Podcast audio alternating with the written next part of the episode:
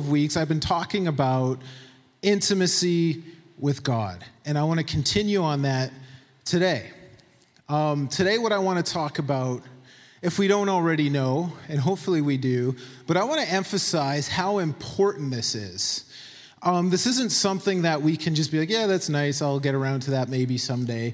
Jesus Christ himself exhorts us clearly in scripture that this is this is a huge pri- this needs to be a huge priority in our lives so i want to talk a little bit about that today last week we talked about uh, keys from the life of david because david in acts 13 um, thir- I think 22, it doesn't matter. It says, David, son of Jesse, I found is a man after my own heart. That's God's assessment of David's life. And so, of course, as a result, we can learn a thing or two from David. He was like the ultimate man of intimacy with God. Um, the week before that, I talked about how to hear God's voice and be led by the Holy Spirit. This week, it's sort of an extension of those, but it's essentially talking about Jesus' teaching on intimacy with God. Now, what I want to talk about is uh, a portion of scripture from Matthew chapters 24 through 25. Don't worry, I'm not talking about all of those chapters, but I want to draw your attention to those chapters because they are really important and significant for us. Okay, so Jesus, I mean, all scripture is, of course, but these are particularly important given the times we're living in right now. Now, I don't want to get an eschatology or anything like that, but how many of you believe we're in the end times? Yeah, okay, most of us. I'm talking like, okay, of course, even in the book of Acts, it said we're in the last times. I'm talking about the last days of the last days. Like, most people prophetically believe we are in the last days. You know, plus or minus 100 years, whatever, but we are in the last days. This portion of scripture, especially Matthew 24, talks all about the signs of the times that we're living in you know, we've all heard of the Great Tribulation, the whole, almost the whole book of Revelation. A lot of it talks about this. This is the succinct version of the, the Great Tribulation that Jesus gives us. Now, the reason this is important is because he actually tells us we need to be aware of these things. We need to be aware of the signs of the times. You know, he actually rebukes the Pharisees and says, You guys know how to see signs in the skies to tell the weather, whether it's going to be rainy and that sort of thing, but you, you are ignorant of the signs of the times. And he rebuked them for it. The fact that he was the Messiah and he was there, and they're like, he's like, You weren't even aware of your day of visitation. And they got a royal rebuke from that. So we need to be aware of the signs of the times. So Matthew 24 talks all about uh, these different signs like rumors of war and earthquakes and various signs that are going to happen so that we as the church are aware of the day we're living in. Okay? Now, after he talks about these signs, he gives three parables, particularly to leaders, but, but believers in general, saying, This is how you need to prepare for this. Okay, this, these parables are talking about this is what you need to do so that you can end well. Today, I want to focus on the second parable, but I just want to draw your attention. All of them are important. Okay, so, so Matthew 24, 25, Jesus taught about the end times, so I have the references there.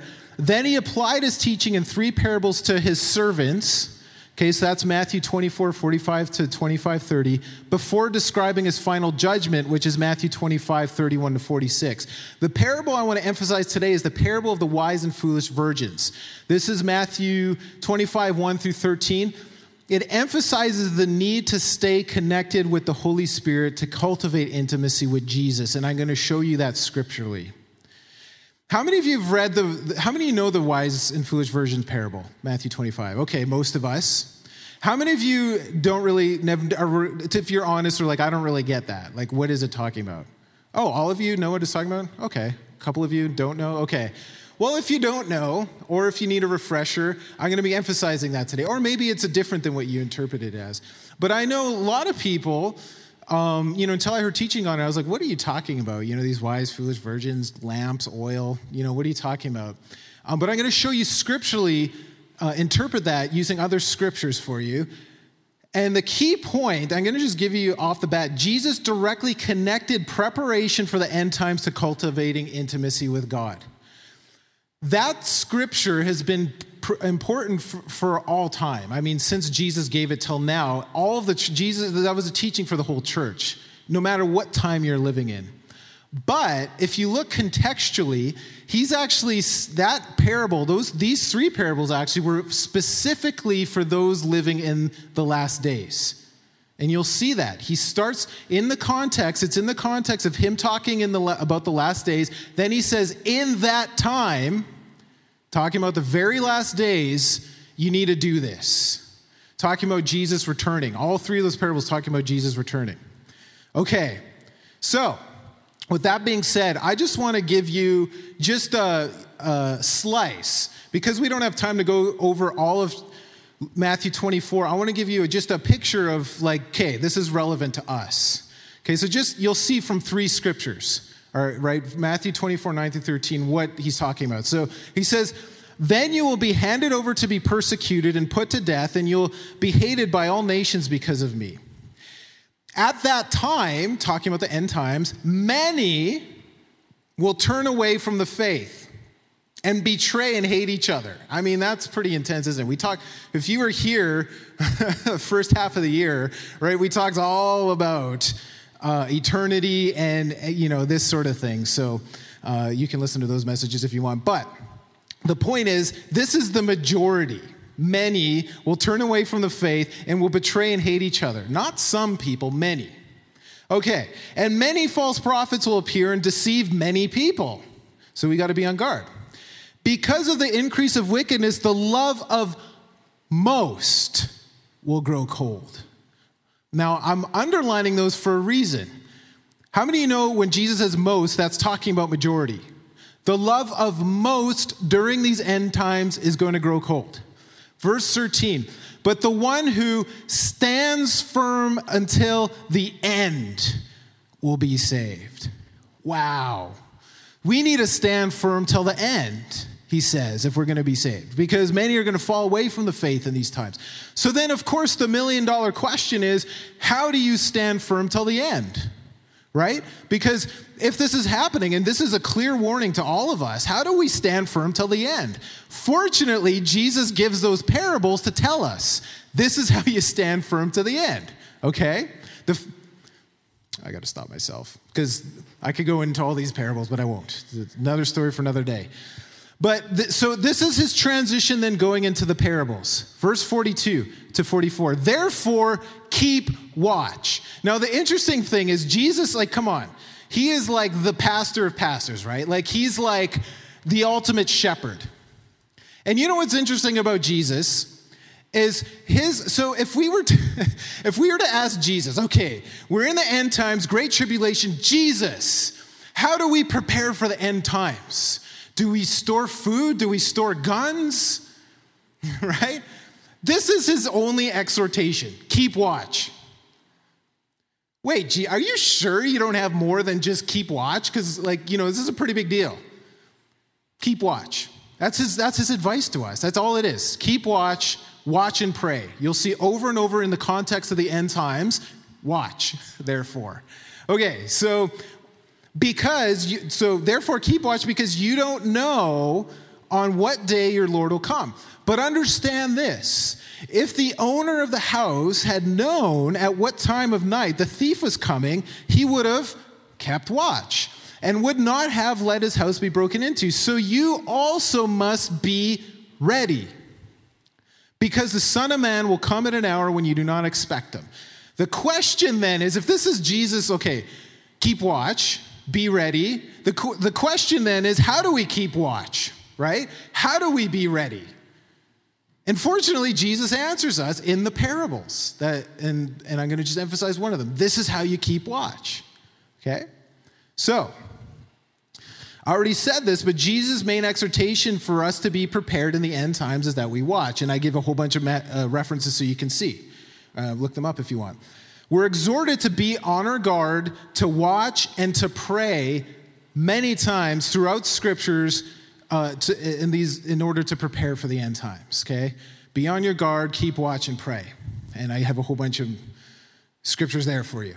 So Jesus teaches us how to keep watch in the parable of the five wise and foolish virgins. And you'll see, we're going to go over this parable today. At the end of the parable, that's, that's how he interprets the parable. Therefore, keep watch. This is how you keep watch. Okay? This is one way, major way you keep watch. So, what I want to do then is, I already said this, but emphasize this, talk about this parable and go into detail in it. So, whenever I talk about this parable, because you'll see it's in purple, just so you know, okay, we're back at the parable, because I'm going to go through it uh, uh, a few scriptures at a time. The first um, part of it, the first verse, I want to emphasize and interpret some things for us, okay? Because sometimes people talk about this parable and they just take for granted, oh, everyone knows what the bridegroom is, everyone knows what, you know, what the virgins represent, everyone would know what the lamps are. But like, you know, until someone like taught it to me, I didn't I didn't have a clue. Like you just but I'm going to show you scriptures that show us scripturally this is what it symbolizes, okay? So this is Matthew 25 verse 1. At that time, at what time? We're talking about the very end. At that time, that's why this is so applicable to us. If you believe we're in the very last days, this was Jesus actually talking to us, this generation. At that time, you need to be doing this for sure. So at that time, the kingdom of heaven will be like 10 virgins who took their lamps and went out to meet the bridegroom. Okay. So, what I first want to say is that this parable is about 10 Christians. All of them are Christians. How do I know this? First of all, they're all waiting for the Lord to return. It says they're all waiting for the bridegroom, meaning they're all Christians, they're all believers okay? Secondly, they're virgins. That speaks of the righteousness that Christ gives us when we get born again by his Spirit. We all become righteous through the righteousness of Jesus, right? And here's just one scripture. I had to, like, what, you know, hold my horses not to give you a million scriptures on this, but here's one. I'm jealous for you with a godly jealousy. I promised you to one husband, to Christ so that I might present you as a pure virgin to him. So if you don't if you're new at this or you don't know, we're referred to as virgins, we're referred to as the bride of Christ over throughout scripture and Jesus is referred to as the bridegroom because there's going to be a wedding, a wedding feast of the lamb. And here's just a couple just a couple. This is another one I have to Actually, this is the one I had to help myself out, not putting too much. Jesus often throughout the scriptures referred to the bridegroom. Okay, so here's just an example Matthew 9, 14, 15. Then John's disciples came and asked him, How is it that we and the Pharisees fast, but you and your disciples don't fast? Jesus answered, How can the guests of the bridegroom mourn while he's with them? Talking about himself. Another one from John 3, 29 to 30. The bride belongs to the bridegroom. This is John the Baptist talking. The friend who attends the bridegroom waits and listens for him and is full of joy when he hears the bridegroom's voice. That joy is mine and is now complete. He must become greater, I must become less. Okay, so I'm just showing you okay, what's the bridegroom? Who are the virgins? There you have it. Now, one thing I want to emphasize, because this isn't as clear, like some of you might be like, yeah, I already knew that, is what are the lamps? Scripturally speaking, what do the lamps represent that the virgins were carrying? Okay? And I'm going to show you a bunch of scriptures that the lamps represented a dwelling place of the Holy Spirit. Okay? That's when you see lamps or lampstands in scripture, it's talking about the, uh, a dwelling place of the Holy Spirit, whether it's individually or corporately. Okay? So here we go on that one. Revelation 4 5. Out from the throne came flashes of lightning and sounds and peals of thunder. Holy, holy, holy. anyway, every time I read that scripture, I think of that song now. And there were seven lamps of fire, talking about lamps, right? Burning before the throne, which are the seven spirits of God. Okay, I remember when I first, I, I, remember I was watching Christian TV once when I had no idea what the seven spirits of God were, and I saw this guy. I have this book on the seven spirits of God. I'm like, is this guy in heresy? Like, what are you talking about, the seven spirits of God? Like, I thought there's one spirit, you know? So, and then I, I came to realize it's in the scriptures. I'm like, oh, okay, what the heck are the seven spirits of God then, you know? Now, you might, this is a whole nother thing, but you notice I have a menorah there. How many of you have seen what a menorah is? A lot of that's that was in the temple, or yeah, Moses, the tabernacle of Moses. God instructed them to make a menorah that had seven uh, lamps. People believe that represented the Holy Spirit, but that's another story for another day. I'm going to show you the scripture that most believe is the scripture that this is referring to in Isaiah 11, verse 2, talking about the seven spirits of God, or other translations say the sevenfold Spirit of God.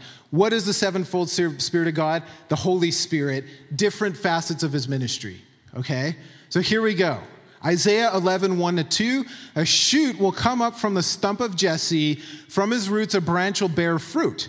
The Spirit of the Lord will rest on him the spirit of wisdom and of understanding. So if we're counting this, you'll see there's seven. The spirit of counsel and of might, the spirit of knowledge and of the fear of the Lord. You see that?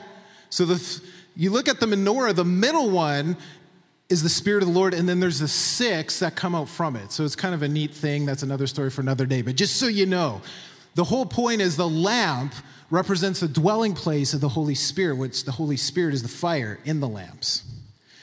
Now we're talking about the individuals. Okay, we're talking about the virgins now because the virgins each had a lamp. So what does that represent? Now, if you look at Proverbs 20, verse 27, it tells us the human spirit is what? The lamp of the Lord, the human spirit that sheds light on one's innermost being. Okay, if you look at the literal translation, it's that should say the rooms of the belly, which is kind of funny. But if you're here a couple weeks ago, we actually talked about that. The Holy Spirit resides in our bellies, for lack of a better word. That's how, right, when we are talking about how do you be led by the Spirit, one way is what you, what's he telling you in your heart? Is there a check in your spirit or is he giving you peace in your spirit? And often it's right here, the heart. Now, that's the lamp of the Lord. Look at John 7 37 to 39. I want to, I'm showing you this to show you the Holy Spirit is resident in our spirit, which is the lamp of the Lord, is the whole point, okay? So on the last and greatest day of the festival, Jesus stood and said in a loud voice, Let anyone who is thirsty come to me and drink. Whoever believes in me, as scripture has said, rivers of living water will flow from within them. And that literally says, out of his belly. It, it, the King James Version says that, right? Out of his belly will flow rivers of living water. But because we don't talk like that in English now, we say innermost being. But the literal translation, just like in Proverbs, is the belly, because that's where the Holy Spirit dwells if you're born again. The lamp of the Lord is the whole point, okay? Everyone on board here? Cool. Now, I'm just showing you the Greek word for belly, because some of you might be like, what are you talking about the belly? Um, the word from within is the word koilios. I don't know how you pronounce that, but this is what it means belly, abdomen, heart, a general term covering any organ in the abdomen, stomach, womb, met, the inner man. So, when we're talking about being led by the Spirit, a few weeks ago, and I was talking about, you know, a gut feeling, like you know, uh, somebody, a lot of you weren't here. So, like, say, how many of you, if you, sometimes you've entered, uh, say, a part, you went to a social gathering and you had no rational explanation, but something inside you're like, there's just something not right. You don't know what, but you just like, man, I should not be here right now. How many can relate? Or if you met someone you don't know and you don't know anything about them, but you're just like, there's something off about this person. I don't know why, but it's just inside. You know what I'm talking about? Often that's the Holy Spirit witnessing, it says, with your spirit. So that's what it's talking about, because he's resident in your spirit, in your inner being. Um, so, Galatians, I'm giving you all the scriptures here. Here's just a couple. Galatians 4 6, talking about this is where the Holy Spirit dwells, the lamp of the Lord, our, our hearts. So, because you're his sons, God sent the Spirit of his Son into our hearts, the Spirit who cries out, Abba, Father. Another scripture uh, says the same thing in a different way. 2 Corinthians 1 21 to 22. Now it is God who makes both us and you stand firm in Christ. He anointed us, set his seal of ownership on us, and put his spirit in our hearts as a deposit guaranteeing what's to come. Now, I'm going into all this detail again to, to, to, to, give you a scriptural foundation for the symbolism in this parable because this parable is so important. And the problem is, if you don't give a scriptural foundation for it, you can talk about, okay, I think that the lamp represents this and the oil represents that, and then you get skeptical people. Like, I don't think that's what it means. But if you show scripturally, no, symbolically, scripturally, this is what he's talking about, right? Then you can make a better case, and that's why I'm doing this for you, especially if you're if you're new at this. Revelation 120. Now, the interesting thing is lampstands specifically, not lamps, but lampstands, sometimes lamps, but I don't want to get confusing. Lampstands actually represent scripturally churches or ministries. I'm just going to give you one scripture. I was going to give you a bunch, but one scripture showing this, okay? So this is Revel- one portion of scripture. Revelation 120, the mystery of the seven stars that you saw in my right hand and of the seven golden lampstands is this. The seven stars are the angels and the seven churches, and the seven lampstands are the seven churches. The angels is, yeah, I said that wrong. But you see what I'm saying? The, the whole point is the seven lampstands are the seven churches. So churches in Scripture represent lampstands. I'm pausing because I was going to say another scripture. I just, I got to stay on track. So, 1 Corinthians 3 16 to 17. This is important for all of us. Oh my goodness, I can't wait. Someday I'm going to talk all about this. But I wanted to, I will, for now, I'll just give you this. So, why we're talking about lamps and lampstands represent dwelling places of the Holy Spirit. The first one we talked about individually is our hearts or our spirits is the dwelling place of the Holy Spirit. The second is the lampstands. Okay, this scripture in 1 Corinthians 3 16 to 17 is saying this in a different way to show you symbolically that that's what he's talking about. So, don't you know that you yourselves, talking about the corporate church, are God's temple, and that God's Spirit dwells in your midst? He's contrasting the church in Corinth with the pagan idolatry temples that is happening. And he's saying, You're God's temple. Why? Because the Holy Spirit dwells in your midst. You're the new covenant together as a people, representation of the old covenant, which was a blueprint where God dwelt in a temple that no one could see but the high priest. But now, because Jesus uh, made it possible that you would have that direct connection with the Holy Spirit living in your heart and in your midst, you together are God's temple in the new covenant as a church. So in verse 17, he says, if, this is like one of the most intense scriptures in the New Testament, arguably. If anyone destroys God's temple, God will destroy that person. If anyone, think about how many church splits. I don't even want to raise a hand. Pray for mercy if you were a catalyst Because this is what I'm talking about. This is intense. If anyone destroys God's temple, God will destroy that person, for God's temple is sacred, and you together are that temple. You together. The lampstand, the dwelling place of the Lord. You see that? You together. Okay. Now, back to Revelation, because you're going to see, I want to show you that this the lampstand represents the dwelling place of the Holy Spirit. But this scripture just happens to be super relevant to what we're talking about today. So this is from Revelation 2 1 to 3. To the angel of the church of Ephesus, write. These are the words of him who holds the seven stars in his right hand and walks among the seven golden lampstands, which we know are what? The seven churches the dwelling place of the Holy Spirit. I know your deeds, your hard work, and your perseverance. I know that you cannot tolerate wicked people, that you've tested those who claim to be apostles but are not, and have found them false. You have persevered and have endured hardships for my name, and have not grown weary. Now look at this exhortation. Yet, I hold this against you. You have forsaken the love you had at first. Now, other translations I kind of like better. You've forsaken your first love, talking about the love you had with Jesus at first. Your first love. You know, when you're first born again and you, right, you're just, and then life happens sometimes and you get hurt and whatever, blah, blah, blah. And then 10 years later, this is Jesus like, look, you lost your first love with me. Consider how far you've fallen. Repent and do the things you did at first. Isn't it interesting? When you're first born again and you're so in love and so on fire, do those things. That's how you repent. If you don't repent, I will come to you and look, remove your lampstand from its place. If you don't get back, that's a stern warning. If you don't get back to your intimacy, your first love, we're talking about intimacy with God, with your first love, then I'm going to remove your church. Interesting. But you have this in your favor. You hate the practices of the Nicolaitans, which I've also also hate. Then I wanted to give the promise. Whoever has ears, let them hear what the Spirit says to the churches. The one who's victorious, who overcomes, I will give the right to eat from the tree of life, which is in the paradise of God. All that to say, we now know okay, virgins, Christians, bridegroom, Jesus, lamps, dwelling place of the Holy Spirit, talking about individual lamps, talking about their hearts, talking about their spirits, right? In this context. Does that all make sense? Cool. Now we're going to move on. So I'll start in verse 1. This is again back to Matthew 25. At that time, the kingdom of heaven will be like 10 virgins who took their lamps and went out to meet the bridegroom.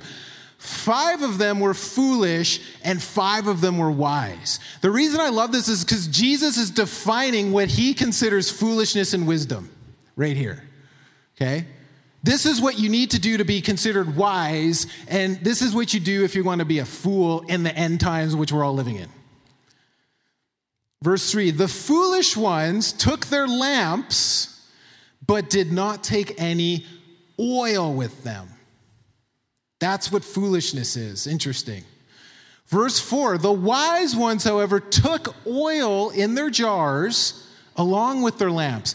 Notice the reversal here. I just want to point this out now.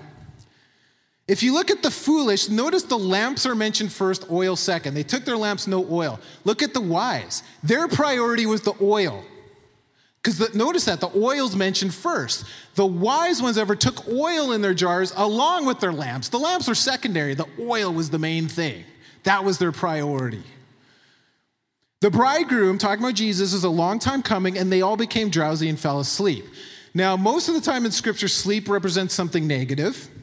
In this case, it doesn't, because even the wise fell asleep.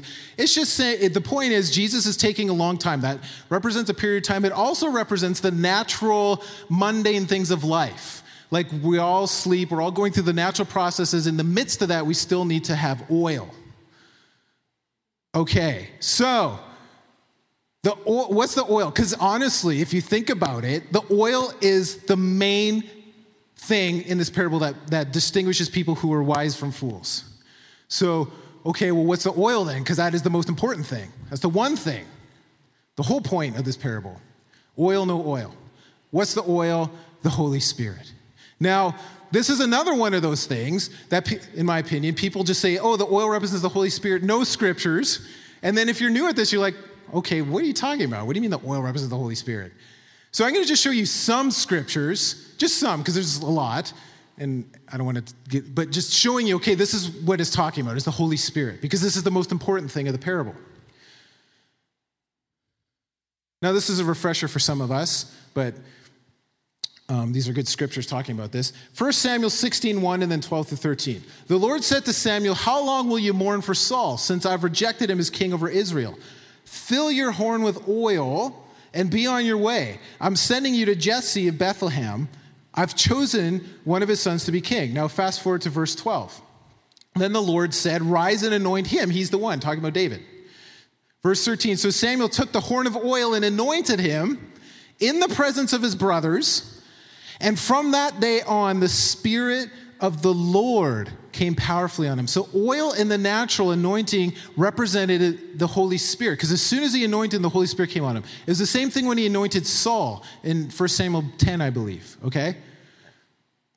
So there's all throughout Scripture's connection the Holy Spirit, oil, Holy Spirit, oil. When we talk about anointing people with the Holy Spirit, talking about oil, like you'll see. I'm just going to show you some scriptures and Isaiah 61, verse 1 to 3. This became now symbolically um, the picture of the Messiah in the Old Testament. We talked a little bit about this before, but what does anointing mean? So, Psalm chapter 2, I, I believe, is the first time, we actually talked about that earlier, interesting enough, the first time the Bible talks about the Messiah as the anointed one. Okay? Why am I saying this? The word Messiah means anointed one. That's what it literally means. In the New Testament, the Greek word is Christ. Jesus Christ. That's not his last name, it means anointed one. The question is anointed with what? Oil? No. Anointed with the Holy Spirit. That is what the Christ was going to be known for, okay? And these messianic scriptures are showing that. So anointing became synonymous with Holy Spirit anointing on top of you and empowering you. So here's just this is a messianic one of them scripture. The spirit of the sovereign Lord is on me because the Lord has anointed me to proclaim good news to the poor. He set Set me to bind up the brokenhearted, to proclaim freedom to the captives, release from darkness the prisoners, on and on and on, all these awesome things Jesus is going to do. The point is the Holy Spirit, and He anointed me the Holy Spirit to do these things. And if you're like, are you sure? Yeah. Look at this Acts 10:38. God anointed Jesus of Nazareth with what? The Holy Spirit and power. Not oil. That's a symbol, a symbol of what the Holy Spirit. So he anointed Jesus with the Holy Spirit and power, and he went around doing good and healing all who were under the power of the devil because God was with him. So the key point is being anointed with the Holy Spirit is what made Jesus the Messiah. You see the connection with oil? How the how the Holy Spirit is represented as oil? Because when we talk about anointing in Scripture, we're talking about anointing of the Holy Spirit. Does that make sense, everyone? Cool. All right. Now, I made this point before, I want to make it again because it's so important. Not only was the Holy Spirit the one defining characteristic of Jesus' life, because he was the Messiah, and ministry, and before I gave a whole bunch of verses on this, he's also the one defining characteristic of what? True Christians. If you think about what our name means, the whole religion, Christ, anointed ones. Anointed with what? Not oil, the Holy Spirit little anointed ones is what we are as Christians because we have the Holy Spirit. That's the one defining characteristic of whether you're saved or not. That's it, scripturally. I could show you that in the scripture. The only thing that makes us different from non believers is, is the, Holy Spirit. That's it. And here, here, Romans 8 9, just one verse. And if anyone does not have the Spirit of Christ, they don't belong to Christ. That's pretty straightforward, right? So you need to have the Holy, if you're, you need to have the Holy Spirit. First Colossians 1:29. We read this earlier. Now it is God who makes us both us and you stand firm in Christ. He anointed us, right? Holy Spirit. So the Holy Spirit is the oil that Jesus is talking about in the parable. Now, if you think about it, that makes sense because what are the lamps? Dwelling places of the Holy Spirit, their hearts. So the oil, that makes sense. The oil that keeps the fire going is the Holy Spirit. And here's just another scripture 1 John 2 20 and 27. But you have an anointing from the Holy One, and all of you know the truth. As for you, the anointing, talking to all believers now, not just some, you, the anointing received from him remains in you. And you do not need anyone to teach you, but as his anointing teaches you, not like, wouldn't that be weird if oil was teaching us? Yeah, it's not oil. He's talking, he's talking about the Holy Spirit. But as his anointing teaches you about all things, and that his anointing is real, not counterfeit, just as it is taught you, talking about the anointing, remain in him, remain in the Holy Spirit, remain in him. And John 15, if, if I had more time to talk all about it, abide in me. That's the whole exhortation there. Abide in me, abide in the vine. Jesus Christ, remain in him. Okay, in sum, The oil speaks of the presence of the Spirit in our hearts and lives in this parable, the oil. Acquiring oil, which we're about to talk about, is actively connecting with God through fellowshipping with His Holy Spirit. That's how we keep oil in our lamps. 2 Corinthians 13, 14. May the grace of the Lord Jesus Christ, the love of God, and the fellowship of the Holy Spirit be with you all. That's the key characteristic of his ministry, isn't it? communion with the Holy Spirit, fellowship with the Holy Spirit. That's why, talking about intimacy with God, He's the key. Okay? He's God's manifest present with us here on earth. So we need to develop that fellowship with him. And that's why I've been spending so much time. I talked about David, that was one key characteristic of his life, fellowshipping with the Holy Spirit. Talked about being led by the Spirit two weeks ago, how to hear God's voice and be led by the Spirit. So crucial as Christians. That's why, right? That's our whole point. We're Christians, we're anointed. We need to fellowship with the Holy Spirit, develop that relationship. So the key point is it's foolish to neglect our intimacy with God, and it's wise to cultivate it. Okay, that's the point. The foolish, again, took their lamps, took no oil.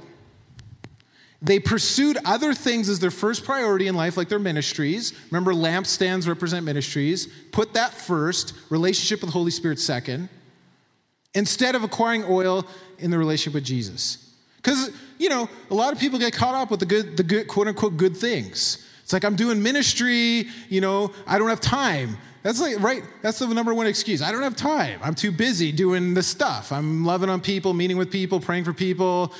Now, that's presumptuous because it is, that's like a car without gas. It's like, I don't have time to fill up my gas tank in my car, so I'm just gonna drive around and then push my car when I run out of gas. Like it's foolishness, right? That's what he says, foolish. But that's what a lot of people do because they're presumptuous and they don't think they have to have oil in their lamps. They don't think, oh, I don't have to spend time with God. I'm doing God's stuff. That's not gonna, that's not gonna cut it in the end times. Not gonna cut it in the end times. Because what? The love of most is gonna grow cold. Many are gonna fall away from the faith. How do you prevent that from happening? This is Jesus' solution. Right? Okay. The wise took oil in their vessels with the lamps. They pursued acquiring oil as their first priority. And I mentioned earlier how the oil was mentioned first in the parable because that was their priority. All right, now back to the parable. This is verse 6 through 9. At midnight, the cry rang out, Here's the bridegroom, come out to meet him, talking about the return of Jesus. Then all the virgins woke up and trimmed their lamps. The foolish said to the wise, Give us some of your oil, our lamps are going out. Okay? like that, now they realize, oh my goodness, oh, I should have been spending all the time with the Lord and getting oil. Give us some of yours. But the wise, you, this is the whole point. You cannot give someone else your relationship that you have with God. You can't lay hands on someone and be like, okay, now you have the relationship I have with God because I laid hands on you. It's time in the secret praise by yourself with the Lord that gets you oil. You can't get someone else's oil that they've acquired years of relationship with the Lord in the secret place. You can't transfer that. It only comes from your personal secret place time with the Lord. Does that make sense? And that's what they're saying. No, you got to go buy your own oil. Okay, verse 9. No, they replied, there may not be enough for both of us, and instead go to those who sell oil and buy some for yourselves. It's the cost, costly. You have to buy some for yourselves. We can't give it to you. So when Jesus returns, okay, in this parable, the foolish virgins recognize their mistake in neglecting oil. At that point, too late. Too late. The wise exhort the foolish to buy oil. And what does this mean? To engage in the God ordained process of acquiring intimacy with God. Okay, we're not talking about that you earn this. You don't earn it, no way but you invest yourselves in a costly way to receive it. And the number one thing I'm going to talk about is later is our time. It's our time. Because we know, I mean, most of us as Christians know what we have to do in order to develop a relationship with God. It's not a mystery, it's clear cut in Scripture. Pray, right? Like, we know all these things. Spend time with God, soak, worship, all these things. Now, boil down to our time. Are we taking time to do these things? That's the cost of the oil, ultimately. Okay? But we have to pay this price. We have to pay this price to buy, quote unquote, oil for ourselves. Now, that's the part I want to emphasize and go to another scripture that's super relevant to us, and this similar exhortation is given to the church of Laodicea. And I want you to see it in this way now. We talk, we're talking about buying oil, okay? This is so relevant to us. I, I, I honestly, the deception that's most prevalent, I would probably be as bold to say, in the Western church is lukewarmness. I would say we are in such a lukewarm culture in the West, talking about the West now, generally, of course, not everyone, generally, and that is the deception we have to overcome. You look at the seven churches of Revelation, each one had its own deception overcome. Like, really, I don't want to proclaim this, but right, this is the deception most of us have to overcome is lukewarmness in the West. Okay, that's why it's so relevant to us. So, to the angel of the church of Laodicea, write this. This is Jesus talking. These are the words of the Amen, the faithful and the true witness, the ruler of God's creation. I know your deeds that you're neither cold or hot. I wish you were either one or the other. Isn't that interesting? Jesus would wish that you were, he would rather you be cold than lukewarm. He would rather you be unsaved than lukewarm. Because then at least you have potential, right, to be saved and to get hot. But lukewarm, you can't do anything with because it's a deception. And I'm going to show you this. It's a deception because you think you're doing good with the Lord. You think. You're like, I'm doing good. And you'll, you'll see. I'm about to read it. It's a deception. You think you're doing good. He's like, no, you're actually doing horrible. Lukewarmness is a huge deception. Okay, so verse 16. So because you're lukewarm, neither cold or hot, I'm about to spit you out of my mouth. You say, look at this, this is the deception. I'm rich, I've acquired wealth, and I don't need a thing. Pride, self sufficiency, right? I don't need a thing because I'm doing good. But you don't realize that you're wretched, pitiful, poor, blind, and naked. Now look at his exhortation. Verse 18 I counsel you to buy from me gold refined in the fire. How do you buy gold? Talking about buying oil.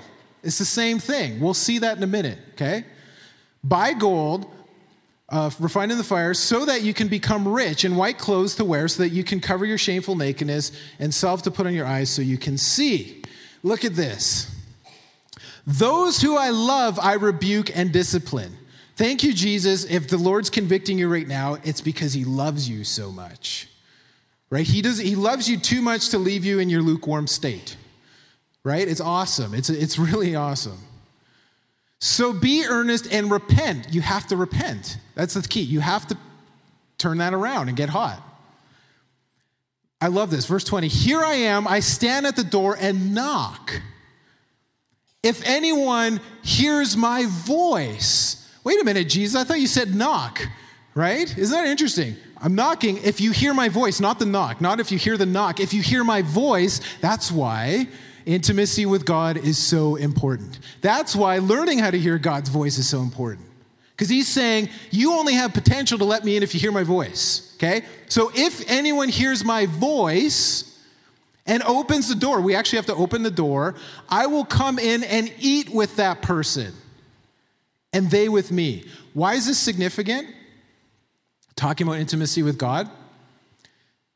Eating with somebody represented and still does intimacy. They only fellowshipped and ate with people who were considered close friends relationally, especially in those times in antiquity. So to him, for him to say, I will eat supper with you, I'll eat with you. He's saying, I will, if you let me in, you hear my voice, you make the changes by repenting, letting me in, I will actually provide that intimacy with you, and I will sup with you. That's a promise. I will have supper with you, I will eat with you, and we will have this intimate relationship. See how that was their deception? And that's the solution. Repenting, letting them in. Now, the, uh, that's a good question for us. Is Jesus knocking on the door to us personally? And if you're feeling that, yeah, he's, here's the solution. If you hear my voice, if the Holy Spirit's convicting any of us right now, um, all you got to do is repent, let him in, and he will give you that intimacy. He will. Promises. So, I love this promise. Out of all the seven churches, Arguably, this is the most extravagant and amazing promise to, out of all of them to the lukewarm church. Why is this awesome? Because if we if this is the deception we have to overcome, this is the promise to those who overcome lukewarmness. To the one who's victorious or who overcomes, I will give the right to sit with me on my throne. Wow. Just as I was victorious and sat down with the Father and his Son, whoever has ears, let him hear what the Spirit says to the churches. Okay, hypothetically, let's say there's 3 billion people who are saved when Jesus returns from all time. There aren't going to be 3 billion thrones or seats beside his throne. This isn't for everyone. This is for those who overcome this specific deception of lukewarmness. And I remember a story. If I'm Rick Joyner was praying one day and he was he was lamenting Lord, can anyone great come out of this lukewarm church in the West? Can it, like, can, are you able to raise anyone up? Because this is like so prevalent. And you know what the Lord told him? He said, on the contrary, the most amazing people who are going to do the most amazing, greatest exploits in the end times are going to come from the lukewarm church because it's such a great deception. It's so hard to overcome. But to those who overcome, they're going to sit with me on my throne. So, this is something we have to overcome if we're going to sit with Jesus on his throne. All right. Last few verses. But while they were on their way to buy oil, the bridegroom arrived, too late. The virgins were already with him, or went in with him to the wedding banquet. And the door was shut, too late. Later, the others also came. Lord, Lord, they said, open the door to us. But he replied, Truly I tell you, I did not know you. Remember, these are all Christians. These are people waiting for Jesus to return. He says, I did, what does he mean? He doesn't literally mean I didn't know you. He knows all of us. He's saying, I did not know you at this level of intimacy that you would come in to the wedding banquet. I didn't know you in that way. The Greek word here is actually different from the word gnosis, but it's a whole nother. The whole point is, I didn't know you at this level of intimacy. Okay? Now, to understand this, the way the, the back then they did weddings, especially if you're wealthy, weddings actually lasted seven days. It wasn't one day, seven days, and each day, consecutive day, it started off with the most intimate people relationally to the bride and groom's family would be invited. So it was a small meal the first day. And each consecutive day, it got more and more people that makes so the last day it's like even acquaintances or whatever would come to the right? So when jesus first comes he's saying i didn't know you in that way. And if you want to be invited to the banquet you need to have had that level of intimacy with me in order to be invited. Now look at this verse 13 therefore keep watch wait a minute therefore whenever there's a therefore you have to ask what's it there for right here. Because you don't know the day or the hour, how do we keep watch? Oil. Oil. Oil, oil, oil, oil, oil. Intimacy with the Lord is how we keep watch. So when Jesus, all over the Matthew 24 and other scriptures of the end times, keep watch, what do you mean, Jesus? Here you go keep watch. This is one of the major ways we have to keep watch so that we stand firm to the end, so that our hearts don't go cold. Our love doesn't go cold, like the most. Okay? All right. Now, I want to just say this. Jesus said, I don't know you. He was describing their lack of intimacy with them. I don't think he's talking about that they lost their salvation. I could be wrong. The reason I don't think that, I, th- I'm, I'm, I could be convinced otherwise, because I used to think that's what it meant, is because in the other parables where he's talking about losing salvation, he calls them wicked, cursed, um, I never knew you. He doesn't say that to me, he just said, I don't know you in this level of intimacy, okay? So I think, uh, that's another story for another day. Only those who were ready by being close to the bridegroom went to the celebration, right? That's what it's saying. The ones who had oil. Jesus' advice is to watch or to open our heart to develop intimacy with Him through His Holy Spirit while we can.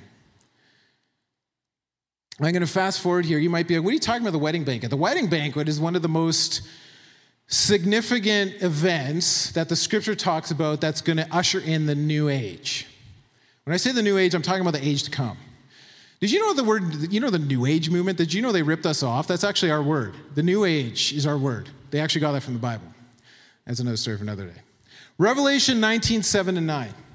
Let us rejoice and be glad and give him glory. For the wedding of the Lamb has come, and his bride has made herself ready. How do we make ourselves ready? This is so related to the parable we just read, right? Okay. The bride has made herself ready.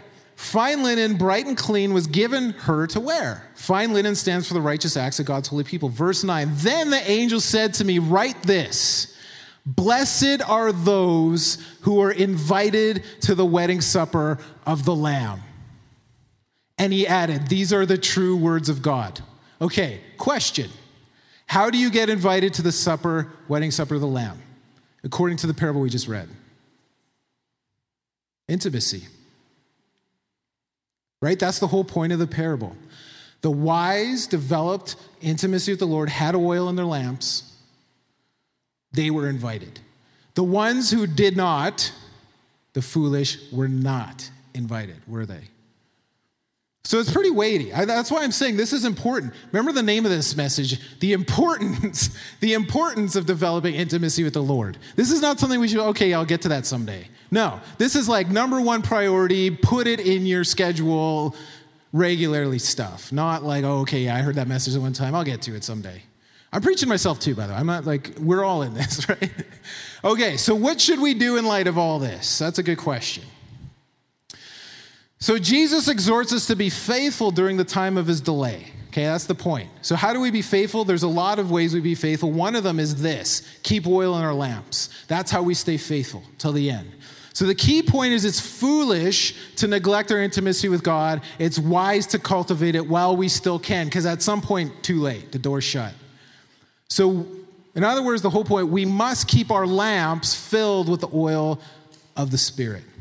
Now you might ask, okay, well, how do we do that? Good question. There's not a formula, but I want to I want to just say, last week we talked about we gave some keys from the life of David because like I said earlier, he was and still is one of the, I would say top at least 3 in the scripture examples of an amazing man after God's own heart because God calls him that. So in other words, his life is an example of how we develop intimacy with the Lord. Extravagant worshiper. You know, we talked about this last week. So, how do you keep your lamp filled? Lessons from the life of David. Intimacy with God is developed through fellowship with the Holy Spirit. What does that look like? It looks like your secret place with the Lord. Okay, we all have unique ways of relating to the Lord. I mean, we could talk about that more, but inquire of Him when making decisions. Spend time with Him. Ask Him to speak to you. Be led by the Spirit. Talked about that. Make it your life aim to be an extravagant worshiper.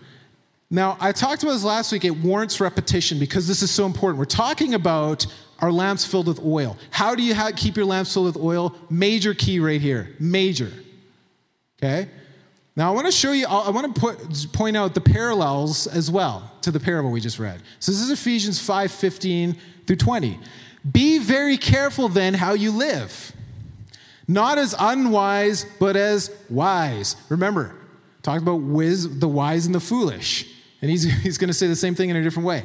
Making the most of every opportunity because the days are evil. Therefore, do not be foolish, okay? But understand what the Lord's will is. Oh, what is the Lord's will? He answers us in the next verse, okay? This is, this is wisdom and folly. Understand what the Lord's will is and do it, okay? So, verse 18 don't get drunk on wine, which leads to debauchery, but instead, what? Be filled with the Spirit. What was the parable about? Having your lamps filled with oil, the Spirit. Same thing. That's what makes you wise here. That's the Lord's will. Now, how do you be filled with the Spirit? There's a lot of ways. He actually tells us this is one way you be filled with the Spirit. Speaking to one another with psalms, hymns, and songs from the Spirit. Worship. I mean, how many of you felt the Lord's presence today in worship? How, are, are, how many of you, if it, today was an off day, or typically do, or often you feel the Spirit during worship? Why? This is how you be filled with the Spirit. This is what he's saying. Be filled with the Spirit by, right? That word's by not there, but speaking to one another with psalms, hymns, and songs from the Spirit. That's how you be filled with the Spirit. Sing and make music from your heart to the Lord, always giving thanks to God the Father for everything in the name of our Lord Jesus Christ. So, Paul's exhortation, like I already said, is similar to the parable. It's wisdom to what? Be filled with the Spirit. It's foolish not to, is the right? And it's an imperative that we be filled continually. This is where people get off. People think, I mean, not everyone, some people think that being filled with the Spirit is a one time event. That's, that's not true scripturally. I'm not talking about uh, certain denominations believe this and the other. I'm talking scripturally not true. That is not true. That's a deception, in fact. So it's not enough to be like, I was filled with the Spirit once like 50 years ago, and that's it. I've been there, done that. I'm good. No. Continual. Remember, we talked about Acts chapter 2 a few weeks ago. When the, when the, the birth of the church is when the Spirit came, of course, because we're Christians, and that was the birth of the church. We are anointed by the Holy Spirit. They were all filled with the Spirit, baptized with the Spirit.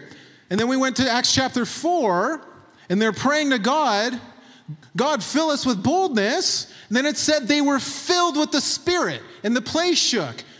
What's the point? The same people, the apostles who were filled with the Spirit in Acts 2, it says, are filled with the Spirit again in Acts 4. Same people. Implication it's not a one time thing. And this, this verse and other verses, this isn't the only one. There's a verse in Galatians 3 5. It's present tense, meaning it's a continual thing. And Galatians 5, it talks about a, the way you can interpret it from the Greek is a fresh supply of the Spirit, meaning it's ongoing. It's like a fresh supply. It, the same word is in First uh, Philippians 1 9, I believe. Doesn't, no, wait, not 9. Doesn't matter. The point is, this is throughout the scripture. I should look this up before I say things. But in the one we just read, verse 18, where it says, be filled with the Spirit, that verb in Greek is a present imperative, which we could translate be filled and continually be filled and continually be filled. It's an ongoing, it's not a one time thing. Okay? So I just have here what, how we could interpret this in different ways, just to give you the idea. It means be filled with the Spirit as a pattern of life.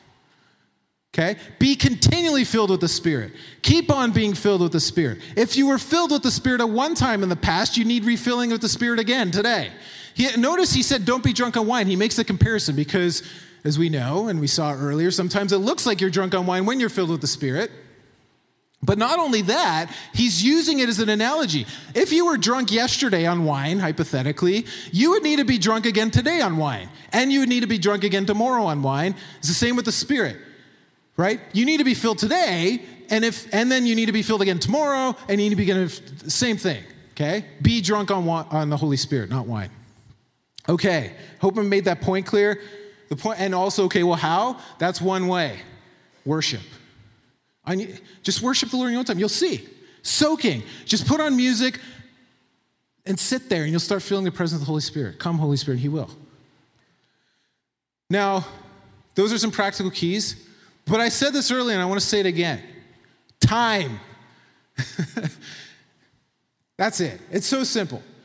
It boils down to time. What are your priorities? Are you taking the time to develop that relationship? That's how you buy oil. Okay? Now, I don't have time, ironically, but uh, Carol Arnott had an amazing visionary experience or encounter with this. I'll just give you the punchline. She was given pearls and yada, yada, yada. Long story short, the Lord spoke to her and said, You know what? You know that parable, the pearl of great price? He said, The pearl of great price is your time. You have to, you have to sell everything and buy it. Your time. Time is a precious commodity right? If you think about it in the grand scheme of things, and I mean, when we talk about eternity, hopefully you got the weightiness of this, that uh, this life is like a vapor. It's like here today, tomorrow gone. But how we live this life, right? This temporary, like in the grand scheme of things, it's like zero time of eternity, is going to determine how we live for eternity forever. It's so because it's so precious. It's probably and everyone has it. We're not right. Like it's not like this is like talking about okay if you're only rich people can do this. No, we all have time. We all do. We're all equal in this. How are you spending it? Because how you're spending your time really shows where your priorities are, doesn't it? Right? If you, if you can, okay, if you just looked at a schedule and, and, and it was accurate, how much time we spend on, like, well, a lot of us maybe on Facebook or whatever, watching TV, not to put guilt on anyone, that's fine. The point is, is there any Jesus time in that schedule? Right? And what is it relative to the other times you're spending on things? So, we need to spend time buying oil, and that's how we buy oil through prayer, soaking, worshiping, fill in the blank. We, I mean, hopefully, we, and maybe not all of us know, but devotion time. How do you spend it with the Lord? Praying, soaking, all these things, buying oil. God wants us to value being in His presence more than the cares of this life. Now, how many of you heard of Bob Jones? A lot of us. If you don't or haven't, Really, really, really famous prophet. He died a couple years ago. The point is, I love this story. There was a guy in like the bush of Africa. Like he had no, um, like a prophet, like, a, you know, honestly didn't have any uh, connection to the Western media or anything. The Lord speaks to him and he says, I want you to fly to America. I think Bob was in South Carolina at the time, doesn't matter, and meet Bob Jones. He's my best friend.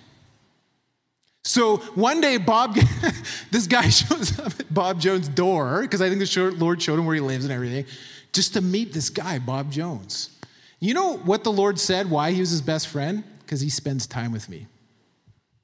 That's it. Time. And you know this parable of Matthew 25? Interestingly enough, when the revival started in 1994, within a couple weeks, Carol Arnott had this dramatic encounter. Okay, Marc Dupont prayed for her on the stage because her and, and John were going to Hungary. This is like within a few weeks of the revival, and she had this encounter.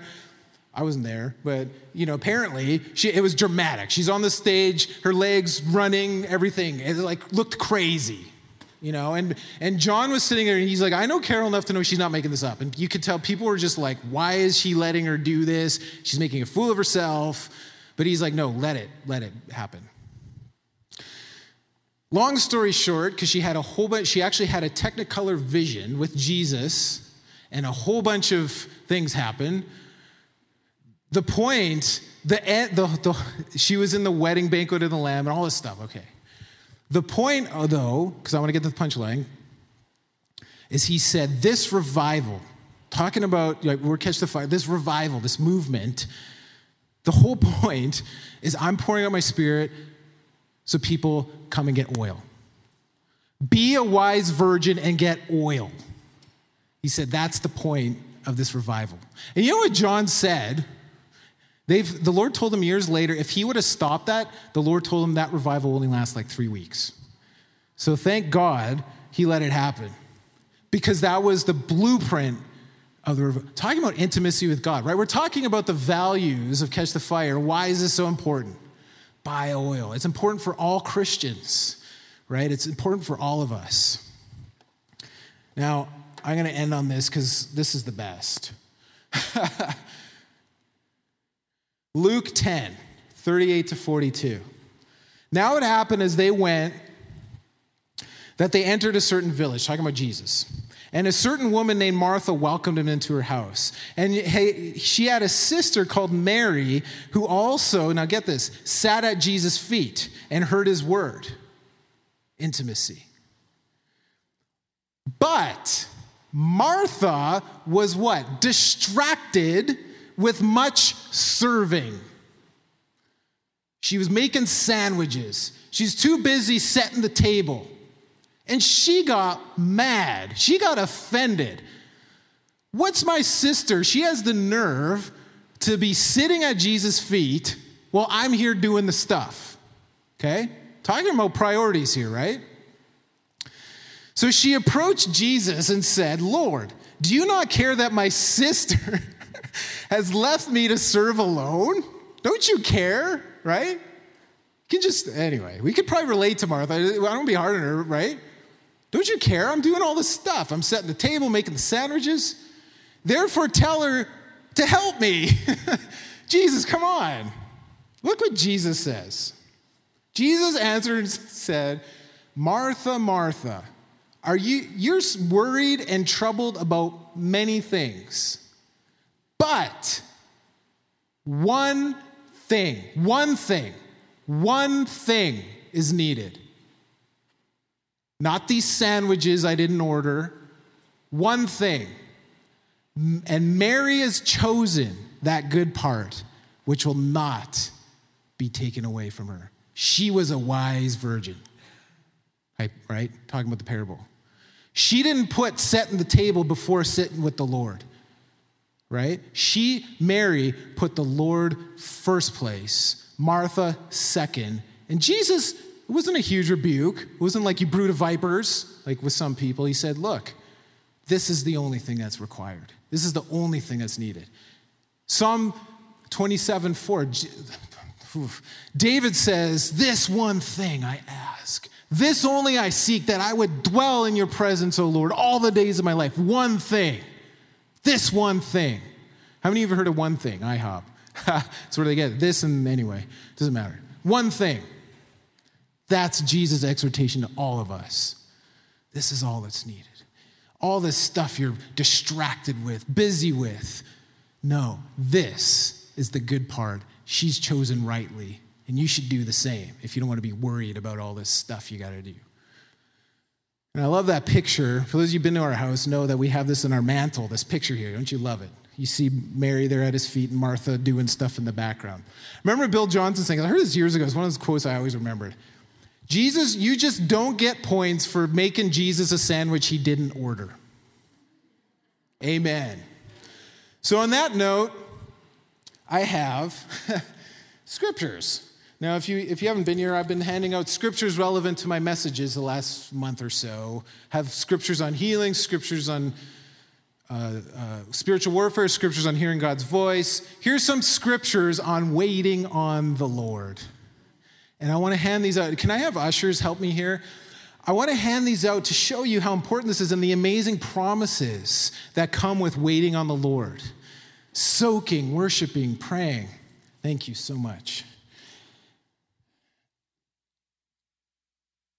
Perfect. Here, thank you.